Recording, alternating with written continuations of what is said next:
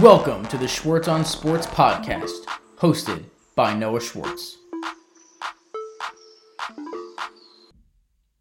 Hey everyone, welcome back to Schwartz on Sports, episode number 11 here on the Belly Up Podcast Network. I first want to wish everyone a Merry Christmas and a Happy New Year. Happy holidays to all of you guys and your families. The support that you guys give me for listening to the show each week is so appreciated. I want to thank the Belly Up Podcast Network and the website for being so supportive of me and all that I'm trying to do here with the show. And thank you to my new intern, Owen, for all that he has done in his first couple of weeks here working alongside me. So thanks to all of them. Thanks to all of you. Enjoy the holidays. It's a great time of the year. And just let's uh, finish up 2020 with a bang. More Schwartz on Sports is next. This episode of Schwartz on Sports is brought to you by Invader Coffee.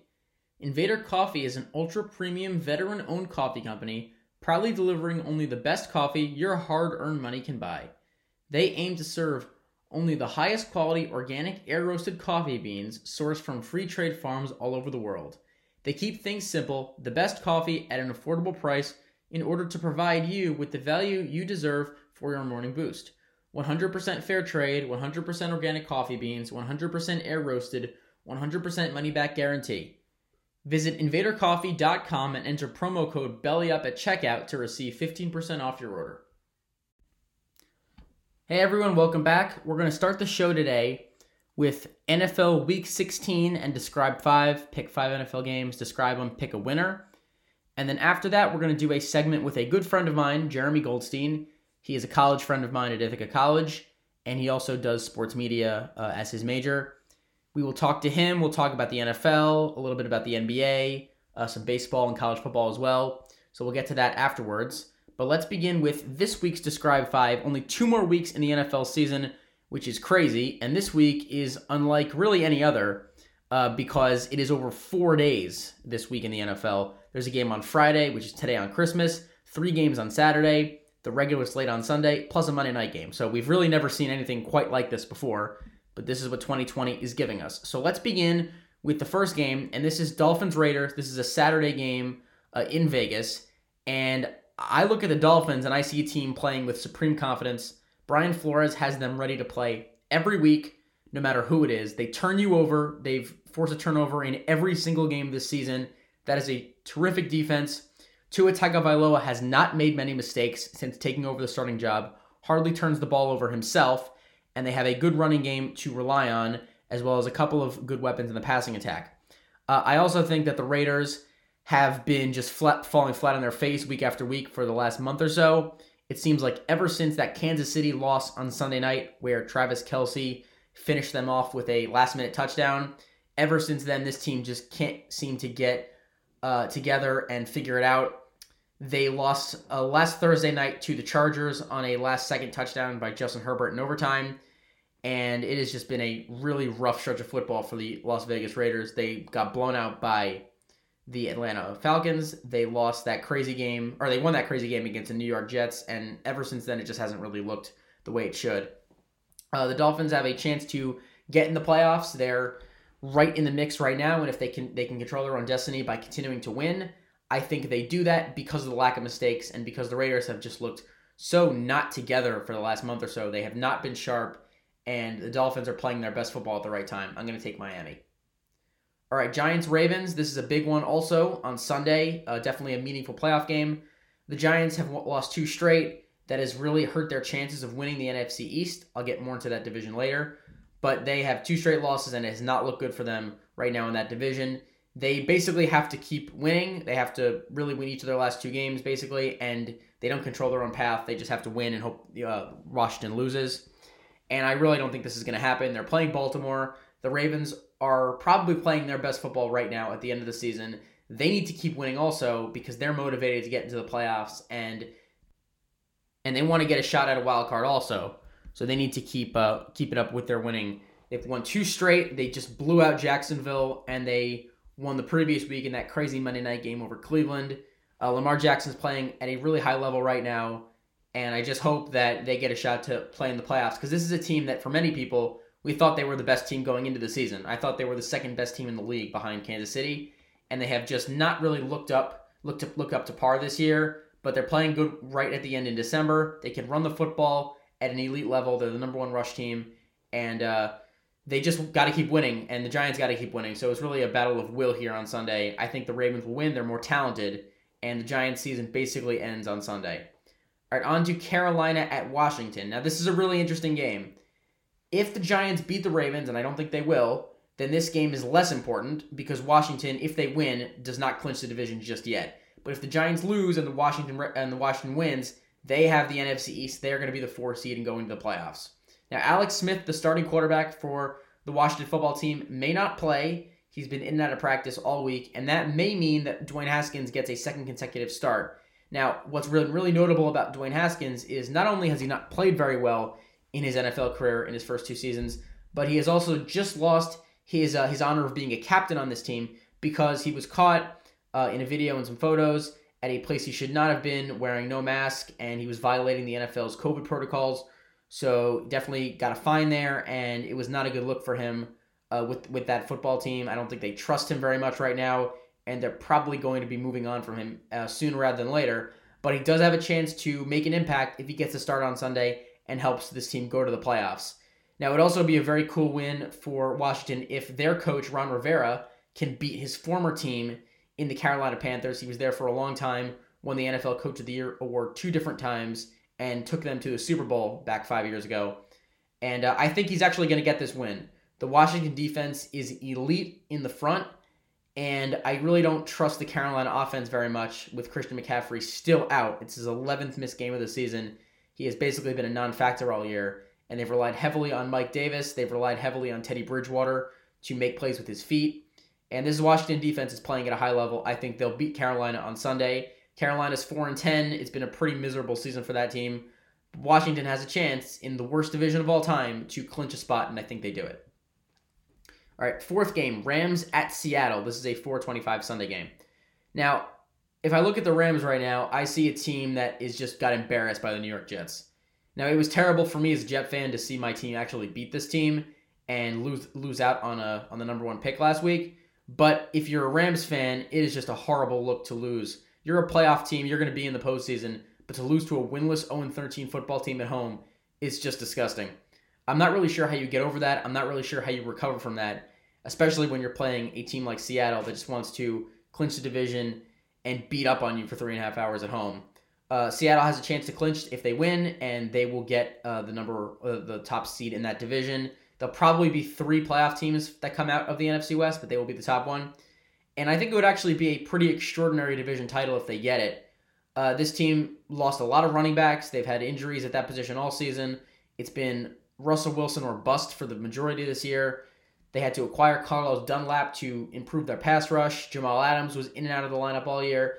It has been a lot of moving parts with the Seattle team, but they have a shot to be 11 and 4 and clinch the NFC West uh, for the first time in a couple years, which would be a really terrific achievement. And I'm betting on Russell Wilson that he does it. Jared Goff's been playing pretty terribly for the last maybe month or so, and Russ has been right in the thick of the MVP race all year. I think he gets it done on Sunday, and they win and go to the playoffs.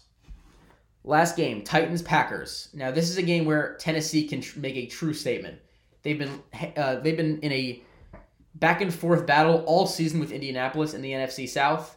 I think the Titans will end up winning the division, but it's really close. Both teams have just continued to win. They're both 10 and 4 and they can make a statement on Sunday if they can beat the Packers at Lambeau Field uh, in the middle of December. And the reason they can do it is because they have Derrick Henry. Derrick Henry is the most physical back in the NFL. He is the best running back in the NFL. And he can run right through a pretty average run defense on Sunday night uh, at Lambeau Field. This is an NBC game, and he'll be on national television ready to make a statement, ready to show why he is right in the thick of the MVP race as well.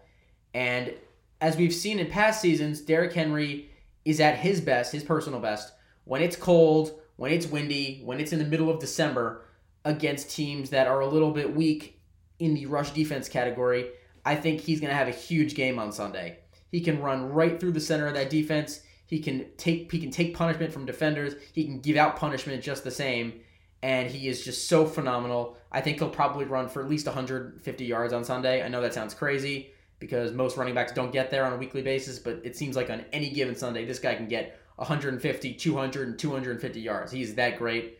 Uh, and they'll just continue to feed him the football because he gets better only as the game goes on. And I'm not really sure how Aaron Rodgers can overcome that. That's a pretty uh, weak front seven. They're not a not necessarily a bad rush team in terms of the stats, but they've lost some games against more physical football teams this year. They lost against Ronald Jones and the Buccaneers uh, a couple months ago. They lost to the Colts. What was that? Like a month ago or so, when they have a good uh, good running team. So I'm not sure if Rodgers can overcome it when they just can't stop the running back. And um, I just think that even though he's he's maybe the MVP favorite, I would have him second right behind Patrick Mahomes. It's going to be a tough way to win on Sunday when they're probably going to lose the time of possession battle. They're probably going to have to come out there and score quick touchdowns in order to keep up with Tennessee. And I just don't think they'll do it. I know they're at home, but there's no fans, and I'm just not sure they can get it done. I'm picking Tennessee. I think they're the second best team in the in the uh, AFC right now, right behind the Kansas City Chiefs. I think they're a team that can actually give them a big challenge in a potential playoff matchup. And I think this is their biggest game of the season on Sunday. I think they'll win it, and it'll go to the Titans.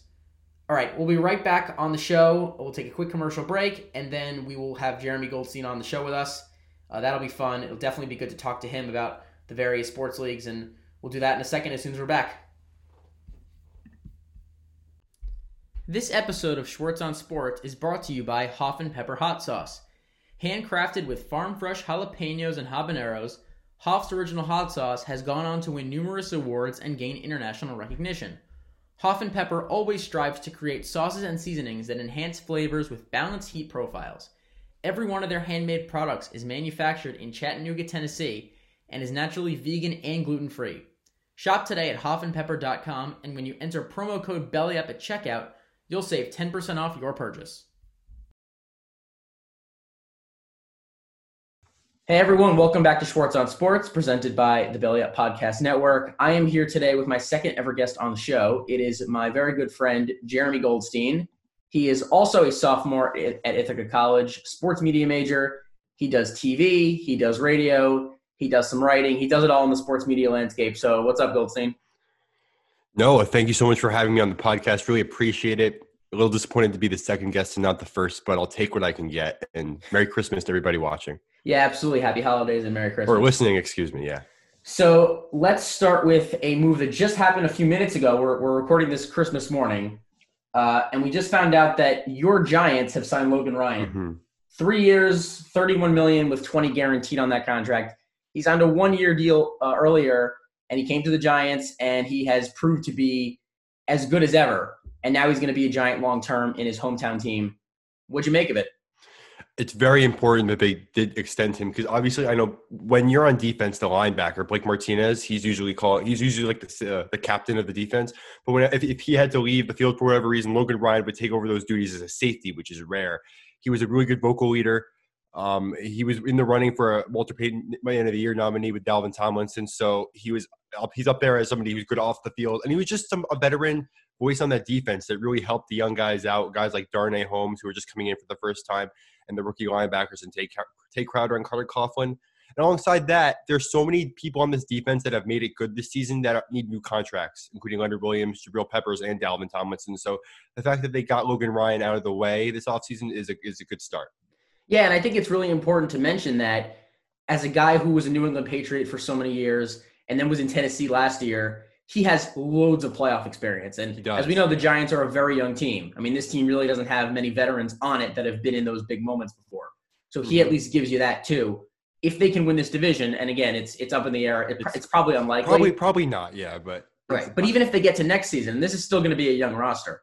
They have a shot to win this division. It's obviously a weak NFC East, and he would be the guy who might be helping out a lot in uh, terms of just giving those guys some playoff experience, learning those valuable lessons, and obviously Joe Judge was right alongside him for those years in New England. So I think as a combo, they can sort of help out in that in that category also. Yeah, and unlike previous losing seasons, this Giants team actually seems like they're they're going somewhere and they have a direction. And if you have a guy like Logan Ryan on your defense or on your team in general, that's never a bad thing. And he's only going to help the young guys who continue to come in even more. And I, again, I think he's a good vital part to have over the next three seasons, where I do think they'll have a playoff appearance. Yeah, and and I'm assuming you want to keep him at safety, right? Because I know he's been at corner before Yeah. and now he's at safety. I would say he should be long term safety. It's a tough call because you have Jabril Peppers, who was almost a Pro Bowler of the season, and then Xavier McKinney, who you drafted out of Alabama, who you want to be a long-term part of the solution at safety. So uh, unless those two guys break out, then yeah, you could put him at safety. Unless you, Logan Ryan played slot corner, I think last week because I think because Bradberry and Holmes were out. So he, was really good at safety, yeah, but you also have two other guys who are younger than Ryan, who you want to make part of the long-term deal. right. So it's a tough call, but anywhere he plays, I think he'll be effective. So I'm happy about it. Okay. So on to the other New York team, and this has been something that I have been very angry about this week. And Oh, you have yeah. been one of the few people that I've actually talked to who has the opposite opinion on what I feel. Now you're a Giants fan, so it's a bit of a different opinion, Well, I different conversation. But what did you make of the Jets winning the other day? Because I can't stand it. I didn't want them to win. I wanted them to keep the number one pick and I- lose as I'm- much as possible. You don't feel that way, I know. Why I not? understand. I understand the fans who think that, and I was talking to our good friend Connor Wood, who's a Jets fan, sophomore at Ithaca. He was very happy the Jets won, and I think, and I, I understand both opinions. You want Trevor Lawrence, who could potentially be a franchise quarterback, and you also want to win a game. This is what you have to take into perspective. the The coaches have to coach to, to show that they deserve an opportunity. The players have to play for their next contract. The players aren't going to go out there and try to lose the game. So I- I know you understand you want them to lose, but how do you expect them to try to lose? Like that's the question I have for you. Well, I guess it's I, I don't I didn't necessarily ask the players to try and lose. It's not that. But organizationally and structurally, this this franchise is a mess. And top to bottom, Yeah. coaching staff, ownership, players, it's a mess. You have to realize that and understand that there is more to your future than just winning some meaningless week 15 game against the LA Rams. And you've got to make switches in your lineups. I've been saying play the young guys, play the young guys, play the young guys. I've been shouting it out for weeks. I honestly thought that Sam Darnold shouldn't have played on Sunday. I know that sounds crazy, but I've been on the James Morgan, no, James Morgan, fourth round pick. He should have started from at least a couple weeks ago. He should have been in the lineup. He's never been active for a game, much less in the starting lineup. I want to see him out there. You spent a high pick on him. Other quarterbacks picked behind in the fourth round, uh, the fourth, fifth, sixth, seventh rounds have started this year. Why hasn't he? I also think that Frank Gore. I mean, he got the winning catch the other day. The- Fell uh, across the first down line. Why is he playing a lot Yeah, of snaps? that's Ty that's Johnson. Why Ty Johnson looks there? good too. He looks he looks good. Right, exactly. So the Jets do have some veterans on this team. And I'm not saying they're terrible players. I like Sam Darnold. I like Frank Gore. But not when you're 0 13. You should be playing young guys. And Adam Gase somehow woke up the other day as if he was the next Sean McVay or, you know, the next Matt Nagy or one of these great young coaches in the league, rather than the brutal Adam Gase that he obviously is. And for Well- some reason, he had a great game on Sunday. I don't know why that is, but you've got to understand that there is more to your future than just some random win. Well, if you're Adam Gase, right, and I understand your perspective completely, you want to lose this game because the difference between Trevor Lawrence and Justin Fields is immense, and now you're talking about keeping Sam Darnold next year because it's not worth might, might not be worth drafting Fields when you have a good quarterback in Darnold. Right. Adam Gase is also coaching for a chance to be a coordinator or a coach somewhere else because if he's going to get fired at the end of the year and his reputation is at rock bottom. So if he wins this game, maybe he gets some looks. I don't know. I, I the, the thing that makes that's persistent in my mind is a lot of these players and coaches are playing and coaching for opportunities somewhere else, and I think that's why really they can't just throw the game. Even though I think they did against Las Vegas, I think they did. I think Gregg Williams did that. I, I I'm sort of with you. I think that there's a shot of, of him trying to do that. I, I don't know. Jacksonville could still lose, by the way. Jacksonville could still could still win a game, and and the Jets could be fine again. You know, you never know. Well, yeah, it would have to be Mitch Trubisky. Would have to be the Jets' hero on Sunday. We'll see what happens. Again, I don't know. Um, Imagine if they played. I also think that it's important to realize that the Jets have not had a franchise quarterback since Joe Namath. I mean, a true franchise quarterback. They've had good quarterbacks at times. Mark Sanchez had a good early start to his career. Sam Darnold's been talented. Chad Pennington won a little bit, but they have never had a true franchise superstar quarterback in, in 50 years. And this was arguably the best chance for the Jets to get that guy since they had Joe Namath. I mean, seriously, they have not had, any, had anyone else. So to lose out on this kid and to possibly have a chance to pick Justin Fields or Trey Lance or whatever quarterback you like after Trevor, there's a massive talent gap there. Yeah, Yeah. exactly. And there's not every not every single year there is a superstar home run number one pick. I mean, last year Joe Burrow, people like Joe Burrow. I like Tua more, but I don't think anybody this year is telling you they like any quarterback more than Trevor Lawrence, and that's why it's just such a painful feeling today to be a Jets fan. Do you do you know what the Jets quarterback situation reminds me of? The Knicks No, point guard, the Knicks point guard situation.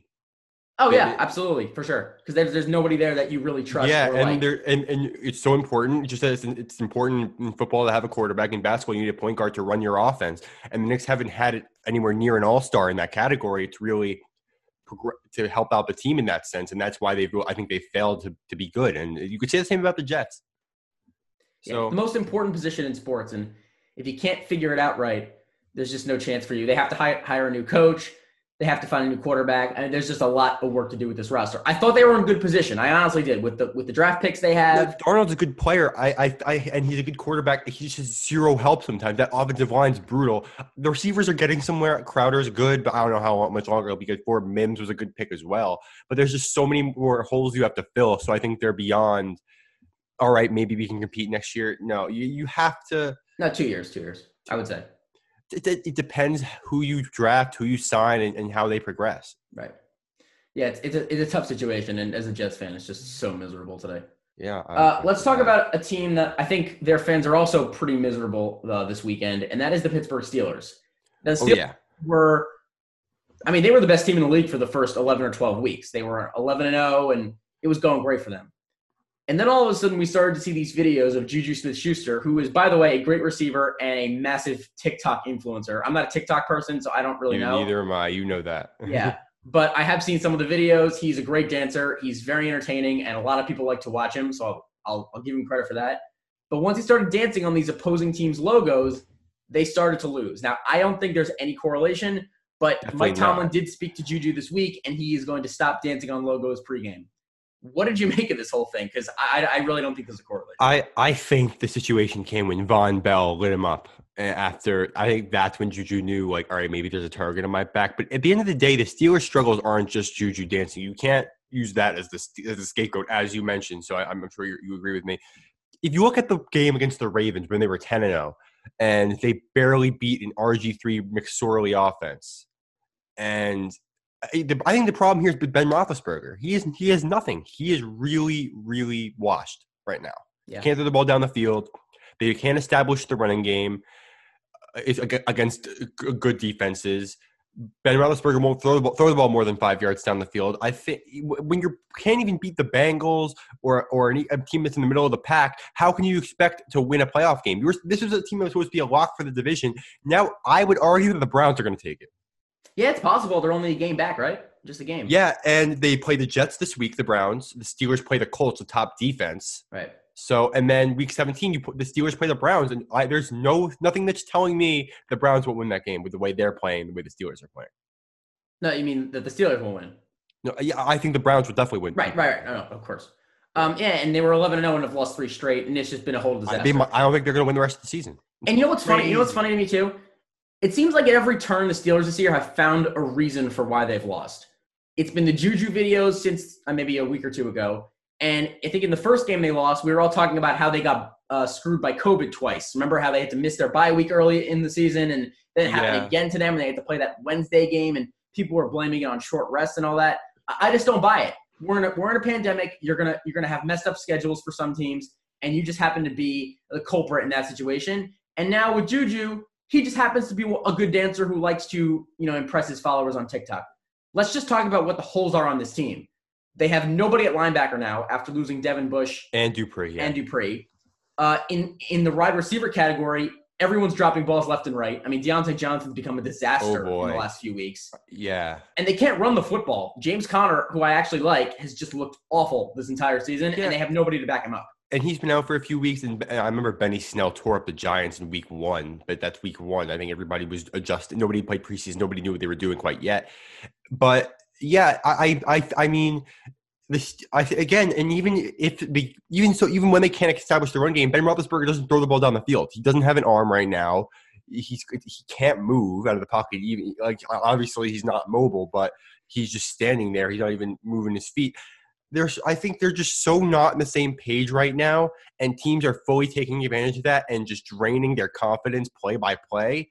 And they might be too far gone, I think, to make a resurgence, especially with the teams they play at the, at the at the end of the season. The Bengals game was their chance. I was telling my dad this earlier.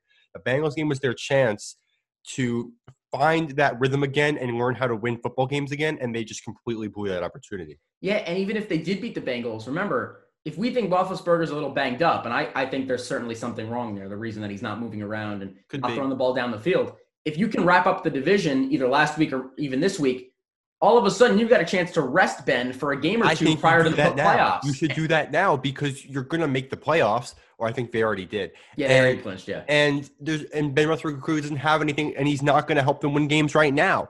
So maybe you start Mason Rudolph these next two games. I don't know. It's really tough. I know you want to win the division. Even if they won the Bengals game, they would have. That's the crazy part. But Right, so they, it would have just been done, and they could have just ended it right there. Yeah, Roethlisberger rest for a week or two, come back for the postseason because they're not getting the one seed, obviously. Even if they had, No, even if the they had beat the, the Bengals. regardless, the Chiefs. Kansas City's too good. no one's beating the Chiefs in that conference anyway. So that's the that's, that's the crazy part. Yeah. Yeah, and even when they were winning games too with Pittsburgh, they were beating the, the Cowboys with a fourth string quarterback by like three or six. Oh you know, God, the, it was the like Cowboys should have won that game. There were a lot of questionable penalties against Dallas in that game. As much as I wanted Dallas to lose, I think Dallas should have easily won that game because the penalties were very controversial. Yeah, they've played in I think it's like six or seven one possession games that they've won. Yeah. So it you know that's that's luck. You're not going to do that. The. Giants lost by like nine points in week one to them, and the Giants were a fresh team. That like that surprised me. I thought they were going to get blown out. Yeah. Yeah. All right, let's move on to let's move on to football. Or sorry, move on to basketball. We just did football. Um, takeaways from opening week, old scene. I thought to me the biggest thing so far that I've noticed in the NBA, and I know everyone's only played one game. We'll have the Christmas games coming up later today. They haven't tipped off yet. But what Brooklyn did to Golden State on what was that Tuesday night was unbelievable. I mean, when Kevin Durant came out there and scored, I think it was 10, 10 or 12 points in the first five or six minutes, he looked like the Kevin Durant Yeah. of Golden State. He looked like the Kevin Durant of Oklahoma City. There was no drop off. I mean, literally no drop off. And Kyrie Irving looked awesome, and Caris LeVert was terrific. This team is even better than I thought, and I thought they're going to make the finals. They're better than I thought they were going to be. I will give them all the credit in the world, and I I know I'm a Nets hater, but in my picks today, I do have the Celtics winning this game. I think they I think they are going to win the division in the end. However, the Nets did impress me in, in game one. I think Curry looked terrible on one hand. Golden State, he did not have his he wasn't on his game. He was two for ten from behind the arc. It's not Curry. Is the War- are the Warriors maybe just not as good as we thought, or are the Nets better than we thought? I think it's both. I, I, I actually thought that the Warriors were going to be down this year. I had them, I think in my preseason picks, I think I had them 10th in the conference. Really? Oh, Yeah, I did. And, and here's the reason. Here's the reason. They just don't have enough shooting. And and it's strange saying that, talking about the Warriors. The only guy on that entire roster that I would argue to you is a top shooter is Steph Curry. Kelly Oubre can't shoot. Andrew Wiggins can't shoot. When Draymond Green comes back, he can't shoot. Uh, their best bench player is probably Kent Bazemore. He can't shoot. Brad Wanamaker, who they signed as a backup point guard, he really can't shoot. I want to make yeah he's he, he's a, not a good backup point guard. Yeah, so they just don't have enough spacing on the floor. And for a team that was the best shooting team in basketball for a half decade, they are going to be arguably one of the worst. I mean, outside of Steph, there's almost nothing there. Mm. And I don't think Steph can carry a team to the postseason. He was great fitting into his role, doing it when they had other stars. But when he's the only guy and everyone's locked in, keying in on him, I'm not sure he can take you to the playoffs. There's just not enough help here, even when Draymond's back. Yeah, I definitely hear what you're saying. And with the whole Kelly Oubre signing, I thought they were going to do well. And I really high. I had James Wiseman as my rookie of the year in my preseason picks, but they weren't even. I, I don't think he was. He wasn't doing anything in in the, in the Brooklyn game. I, I know it was his first game, but he wasn't getting. He wasn't dominant on the glass. He wasn't scoring a lot.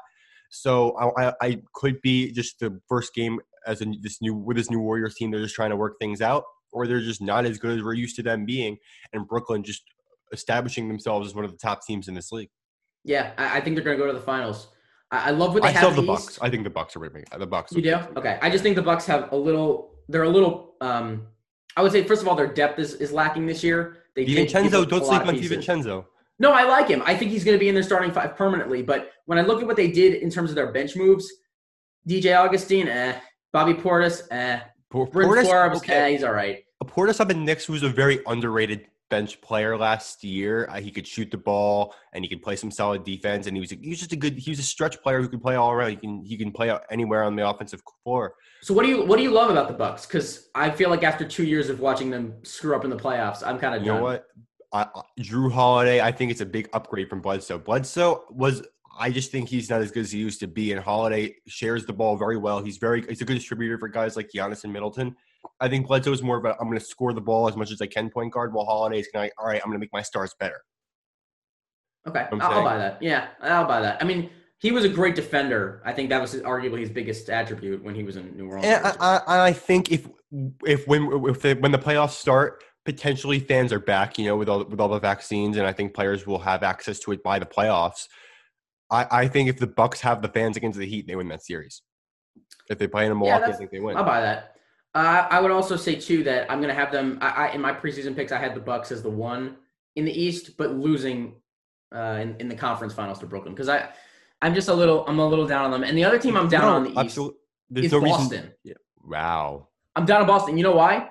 They only have, in my opinion, right now at this very moment, three above average NBA players. That's it. The entire team is three above average NBA players: Jaylen Brown, Marcus Smart, and Tatum. Every, what, what else they have? Not Kemba Walker. Well, he's he's out now. I mean, he's going to be out for at least a while with that with the name or he got he with the Yeah, February, right? Yeah. Until then, I don't know how they're going to win these many games. They have nothing on the bench. Tristan Thompson's is whatever signing. Daniel Theis is decent at best. Jeff Teague looks washed up for the last two or three years. I'm not sure what they have on that roster that that's winning games outside of three guys. I just don't. I, I understand what you're saying, but I just think that Tatum and Brown tandem can be elite. And I, and I hate Boston. Like I'm a Knicks fan. I, I hate Boston, but I, I think Tatum and Brown are going to be one of the next dynamic duos in this league for a long time, and I think they're going to be a big threat to anybody who they play. The bench, the bench will be the bench. I think Brad Stevens is a good coach. He'll make it work. Mark, Mark I, I would even give Marcus Smart being an above average player. I think that's a stretch too. Um, I, I, ca- I like I like Marcus Smart. when Kemba Walker comes back, I re- and he will come back, and if he's healthy, I think this team is a chance. I think they're going to beat Brooklyn eventually in the in the playoffs. Wow, really? What? Where do you have Brooklyn finishing? I have Brooklyn finishing three, four, five. All I- right, I, to lower I, than me. Okay. will I'll be honest. I didn't make a an a one through eight playoff, I, I, or I did. I just didn't write it. I just forgot about it. But I had them getting the top three or four or, or three, four, five.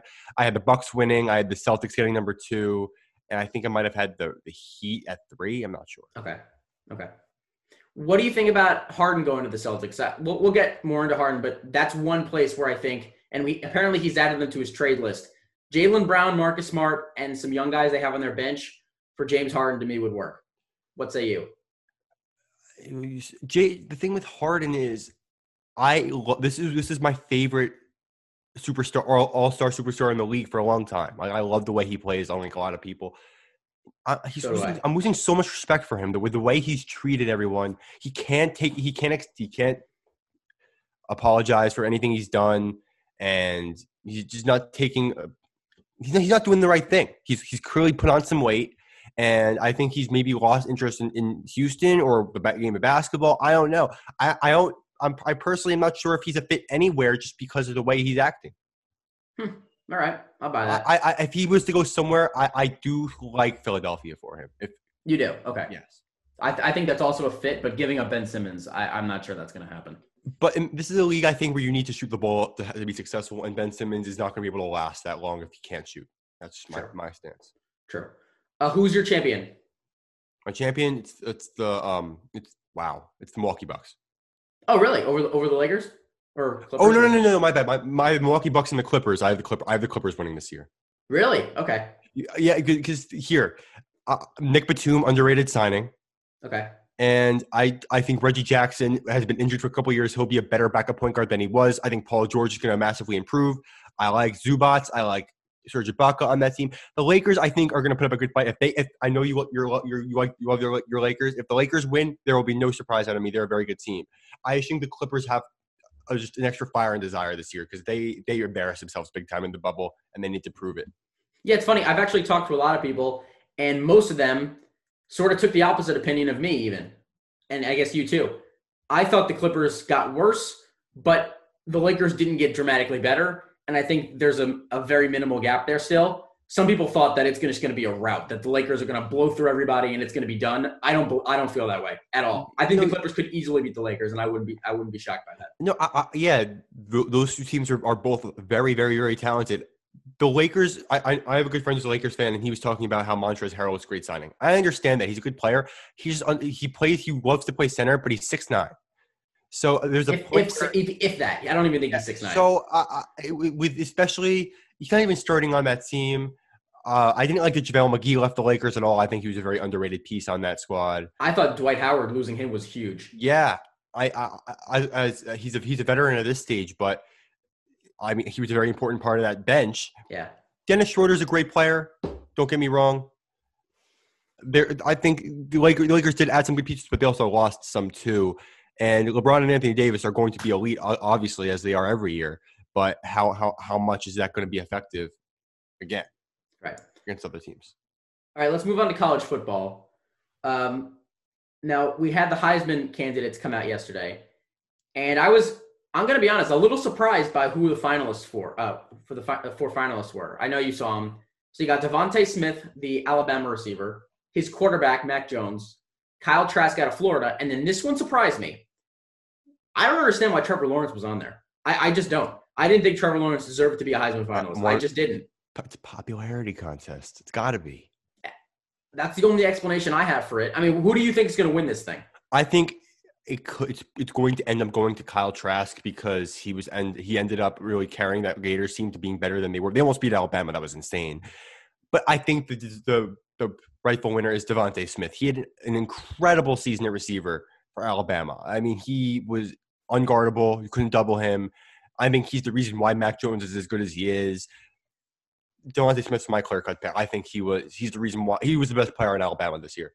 Because hmm. I have Mac Jones. I think. Wow. Yeah, because wow. you know what, and this is sort of the same thing I feel about the MVP in the NFL.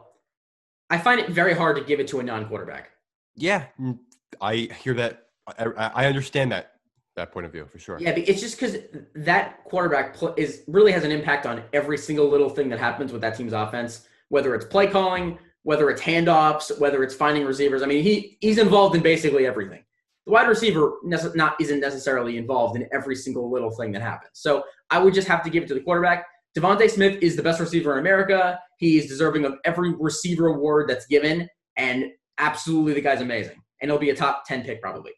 But I would just slightly, slightly give it to Mac Jones over Kyle Trask. I think Jones, with the obviously the undefeated season, and they're probably going to win the championship, if not make it to the championship game and lose to maybe Clemson. I would say that he's slightly more deserving. Uh, but I actually think that Kyle Trask may have a better pro career, if I'm being honest. I think Trask has a better arm slightly and just looks like a better prospect to me just because he didn't play on the type of team that, that Mac Jones had at Alabama. I mean, he had everything you could possibly want. Najee Harris, DeVonta Smith, and Jaylen Waddle. Mm-hmm. Trask didn't really have that. He had Kyle Pitts and Kadarius Toney, not not much else. This is a, it's crazy with college football because defenses are so much worse than offenses. Like no no one on defense really has a chance to to get in the spotlight as much as offensive players do. And I, I, again, you mentioned Alabama had all those pieces like Harris, Waddle, and Smith, and I think that's why Mac Jones was made to, to was shown as good as he is. If if you put Mac Jones on a team like Syracuse, that's awful. He's not going to win the Heisman. Yeah, but no, I think if you put, not. but I think if you put DeVonta Smith on a bad team like Syracuse, he'll still put up any, somewhere near the numbers he did. Oh, so, I know because he wouldn't have the quarterback. Yeah, but that's the thing. I think Mac Jones was made better because DeVonta Smith made catches, even though the ball wasn't put in places where he wanted it to be. But I know that's not something you take into account for Heisman winner. I think the Heisman's eventually going to go to a quarterback. I think it's going to go to Trask, like I said earlier, because of what he did for that Florida team. With the, with the, I know he had Pitts and Toney, but the lack of weapons he had aside from them was there was there wasn't a lot there for Trask, and, and he and if they beat Alabama, he probably would have carried them to a top four spot. I I think DeVonta Smith is still the rightful winner just because of what he did to Mac Jones. Okay, who do you have winning the playoff then? Because I think it's Alabama by by a, a, large margin. I have Clemson. Really? Yeah. Okay. I, I, I think, or Alabama could win, but I think the way Trevor with the difference to me was Trevor Lawrence Clemson against Notre Dame and non-Trevor Lawrence Clemson against Notre Dame. The the difference in those teams were it was astounding. And so you think that, they can really beat the Alabama defense because I know they got beat up by Kyle Trask and uh, they gave up a lot of points early in the season to to I think it was Ole Miss, but for the most part they have been dominant. And and I'm going to be honest with you, I don't think Clemson was dominant this year, even when even when Trevor Lawrence was playing. I mean, remember you're right. You might have seen the Syracuse game. Yeah, and they had won by 25 points, but they were fair, losing in the third quarter. To be fair, Syracuse always plays Clemson tough. Always. It's sure. an every year thing. They played him tough last year, and they beat him the year before that. So I'm just I'm a little down on Clemson. I think they're going to beat Ohio State, and I don't think that's going to be close. And I think Alabama's going to beat Notre Dame, and I don't think that's Ohio State shouldn't have made it in the first place because they barely played any games. Oh, And okay, they- I want I want I was going to ask you this right afterwards. So you think they got it wrong? They're a good team, but the games in which they played, they weren't. It wasn't like they blew out, were blowing out teams by fifty, where they're like, "All right, this is a clear cut pick."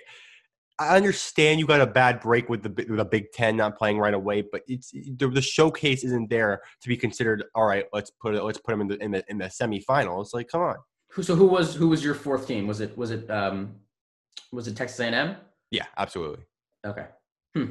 I, I thought they got it right personally. I did because I just thought I, I respect your opinion absolutely. I, I just it's a weird season. COVID's a weird season. It makes everything flip floppy, and you, you just do have to. The committee just did what they had to do, and at the end of the day, you have to live with it. yeah. All right, let's just do one last topic. All Uh, this was something I definitely wanted to get your perspective on. Definitely was rough news yesterday when I found this out. Let's move to baseball. That Josh Bell trade was a little a little shocking to me. yeah, Josh Bell to the Nationals, a, a very good first baseman in Pittsburgh. Down last year, but it was a short season. Not going to blame you for that. He was great in 2019. Was an All Star. talk about bad teams. The Pirates are going to probably not win 50 games this next season. They're really a bottom feeder.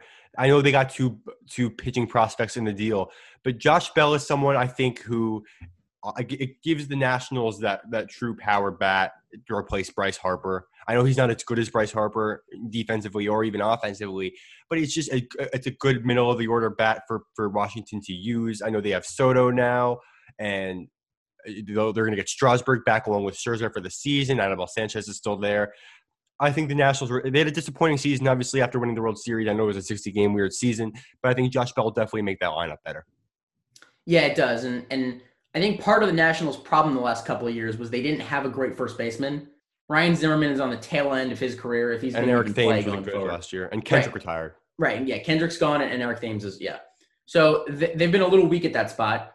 And to add an extra bat is something that they've been valuing. Now, the one thing that I'm a little unsure about at this point is does this take them out of, of Kris Bryant contention? I think it does. I've heard that they're not really interested in trading for him, but there have been rumors that have swirled. And, you know, he's a Scott Boras guy, and maybe he wants to go and leave Chicago, get a bigger deal possibly next offseason. I'm not exactly sure what's going on there, but I would assume that getting giving up two pitching prospects like this would take them out of the consideration for Kris Bryant, but I'm not. I don't know. I'm not really sure. Carter No. Kieboom apparently wants to get traded also, or has talked about getting traded also. So we'll see No, with that. Here's my deal on Bryant. I've heard him in trade talks for years. It's, he, it's, it seems like every year he's probably up for a trade. I don't believe it. I think he's going to stay in Chicago. Do you think he'll sign an extension there? Because I don't think they can afford everybody. I think here's the, when he came up, he he's he's not as good as who he was supposed to be when he came up, right? He reminds me of. Bryce Harper in that way a lot. A lot of hype, won an MVP early, and then hasn't lived up to it recently. Yeah. I, I, who would they? Do you think signing guys like Baez and Contreras are more important than Kris Bryant? Not Contreras, because I don't really value catchers to the same extent. Really? I think catchers are very important because you really can't find a lot of good ones. Yeah, but I just feel like there's not much of a difference between Willson Contreras and somebody who's a lot cheaper. I don't Victor- know. I like the James McCann signing for the Mets. It was Victor a little too long. Caratini. Yeah, like he's not a bad he's not a bad backup. Victor like a good backup. Yeah. Yeah. So I would keep Baez. I think he is a transcendent shortstop, and defensively he's a, he's unbelievable. Wizard. Mm-hmm. yeah. Um, Anthony Rizzo, he's the heart and soul of the team, so maybe you want to keep him around. I'm not sure if Bryant fits No. into their future plans. I'm not. And Carlos Schwarber's already gone, and Albert Almora's already going to be gone. Mm, speaking of that, do you think Schwarber goes to a team like the Yankees, who he could just come off the bench and hit bombs for? And not really. I, I feel like he's a long term DH, and they already have Stanton, so no. Yeah, you're right. You're right. I don't know. A, a place though that would need a big middle of the order bat, probably not for a lot of money, and probably for a, maybe a year, just because I think he wants to hit free agency again, come off a big season, and sign a big deal. I think that's the type of contract that Schwarber is going to be looking for. That's just me. And then the last thing I want to ask you before you wrap it up is what's going on with Pittsburgh? They're really they're not good at all. They're really they're really bad team. No, they're bad, and and not only were they terrible last year, they were the worst team in baseball, but now they're out without their arguably their best bat. And they've got other guys that you could possibly trade and get something for this offseason. So Bryan Reynolds, who had a really nice rookie season, I think it was two years ago. Yeah. I bet you you could get something for him. He hits for a high average. He gets on base. You could probably get something for So him. you're willing to get rid of everyone on that team. Ab- totally tear the whole thing down. Joe Musgrove, he's a good pitcher. He's a veteran. See if you can get something for him. They've got to find a Wow. couple a couple young guys and just build with that. Jameson Taillon, I guess, is one of them. Um, and there's not really much else. I'm to be I know they oh, and have- Brian Hayes, who they I know brought up last year. Oh, okay, Brian Hayes, they got to keep. Yeah, yeah. He's he's the only one. And they have O'Neill Taillon. Cruz. They have Oneil Cruz to the shortstop. The Oh, Dominican okay, yeah, shortstop. Yeah. He's good. He's So- he's he's a good power hitting infielder.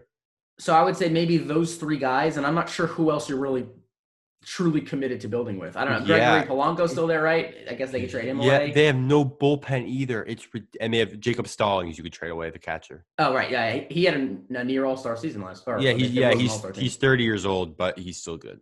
yeah. So there's not much in Pittsburgh. Uh, they're probably. I mean, I would peg them to be the worst team in baseball. Yeah, I would too. Yeah, Yeah, they're brutal. All right, so that's gonna do it with me and Jeremy. Uh, Goldstein, it was great to have you on. Thank you for being our second guest. Now, if you guys want to go check out more of Jeremy, make sure you go follow him at his other show that he does called Under Review. If you want to tell us a little bit more about that, go for it. Yeah, I hosted with Ethan Birch. We um another another one of our college friends. We do a, lot of interviews on the show. We've had Gary Apple from SNY. We've had Rich Hollenberg from he's for the Tampa Bay Rays. We had Ed Cohen from the New York Knicks, and we've done a Sirius XM NFL host. We do a lot of inter- interviews over there. We do a lot of good like just one-on-one debate, hot action stuff like over there. Go check it out. Instagram is and, and the Twitter is at underscore at under underscore review vic. I know it's hard to say. I'll I'll text it to Noah so we can put it in the description. But Okay. yeah, it's a good sh- it's a good show. Yeah, make sure you check that out. And uh, thank you guys for listening. This is episode number 11 of Schwartz on Sports. It was great to have Jeremy on. I will continue to get more guests. I think one thing that's going to help grow the show is by bringing on other perspectives, not just mine, trying to get other people and uh, do some cool debates. So we'll definitely do some more of these. Thank you, Goldstein, for coming on once again. Enjoy, everyone. The holidays are here. Make sure you enjoy the last few days of 2020. It's been rough, but let's try to make this last week or so as uh, enjoyable as possible. Enjoy Christmas. Enjoy the new year. I'll be back with more content soon. Thank you guys for listening. Have a good day.